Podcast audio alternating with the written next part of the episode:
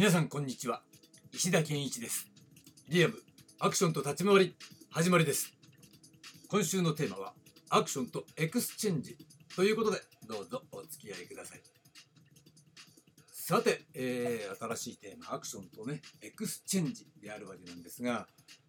今日のテーマは立ち回り運動ということでね、エクスチェンジを理解するための土台となる理論みたいなものね、そういったことを紹介して、この動作を交換するという考え方ね、そこの部分を、補うような理論を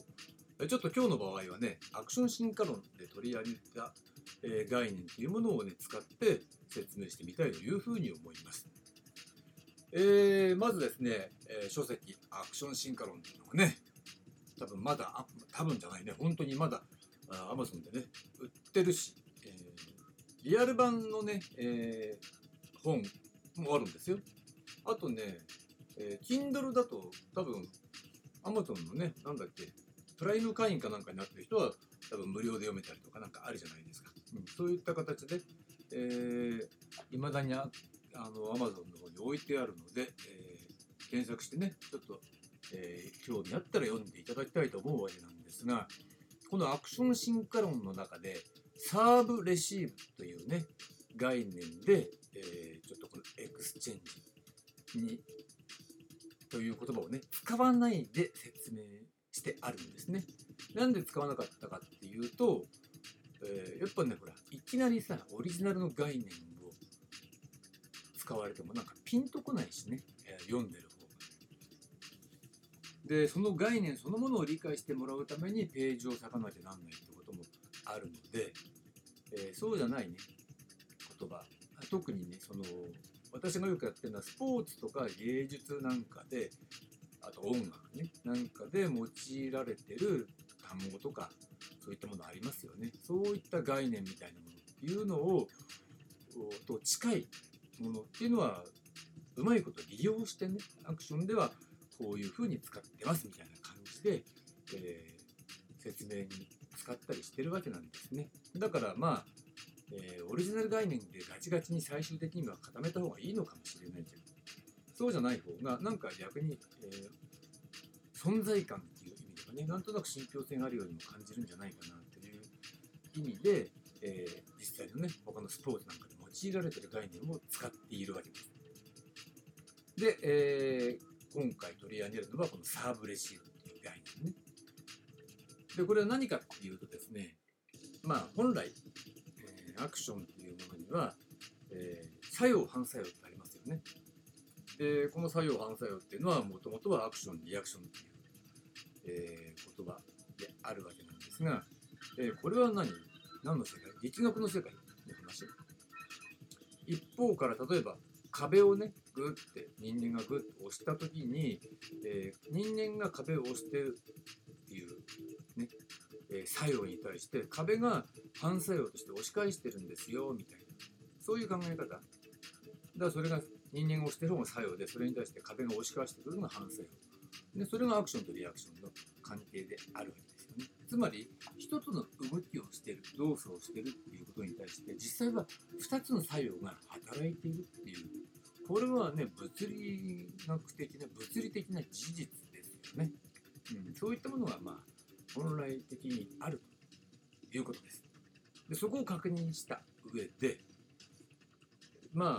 それに対して、アクション表現の場合ね、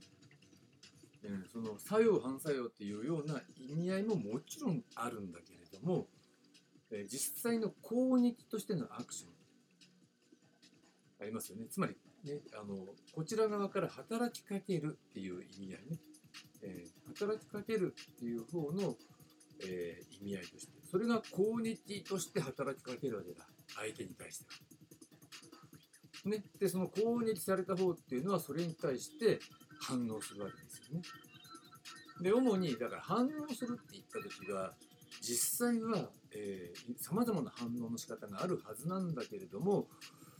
ことその反応という意味のね、英語リアクションという言葉が、主にこのアクション表現においては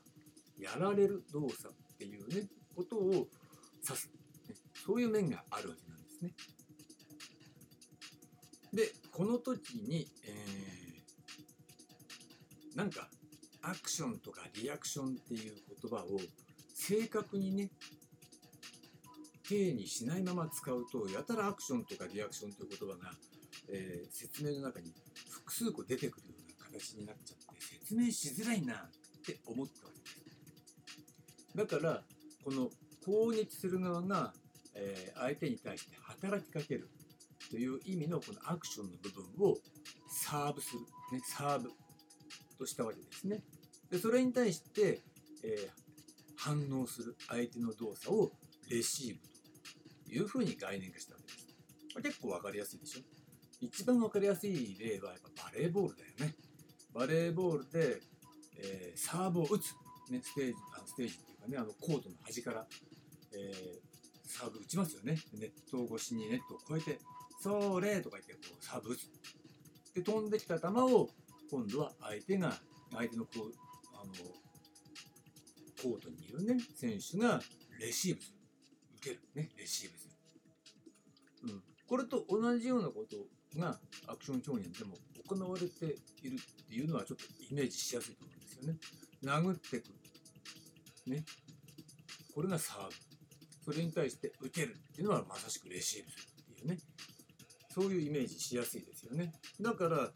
サーブとレシーブという概念を使ってね説明したわけです。これが、まず基本となる、